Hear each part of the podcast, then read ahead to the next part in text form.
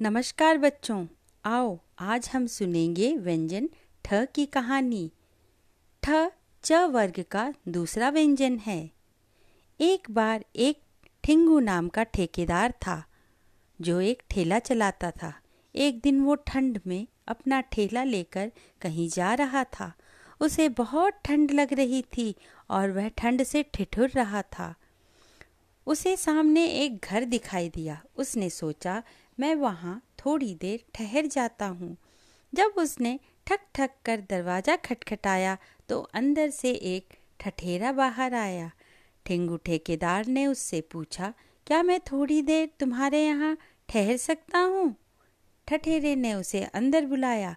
तभी ठिंगू ने देखा कि ठठेरे की बेटी ठुमक ठुमक कर नाच रही थी। उसने सोचा क्यों ना मैं अपने ठेले से एक ठप्पा लाकर उसके हाथों पर मेहंदी लगा दूँ? बच्ची खुश हो जाएगी। लेकिन जब वो बाहर गया तो उसे वहाँ उसका ठेला नहीं दिखाई दिया। उसने सोचा, शायद कोई ठग उसका ठेला चुरा कर ले गया।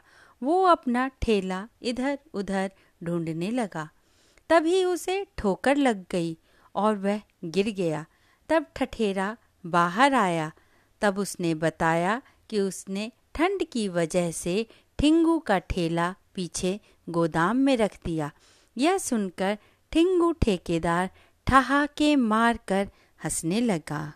तो बच्चों, कैसी लगी कहानी?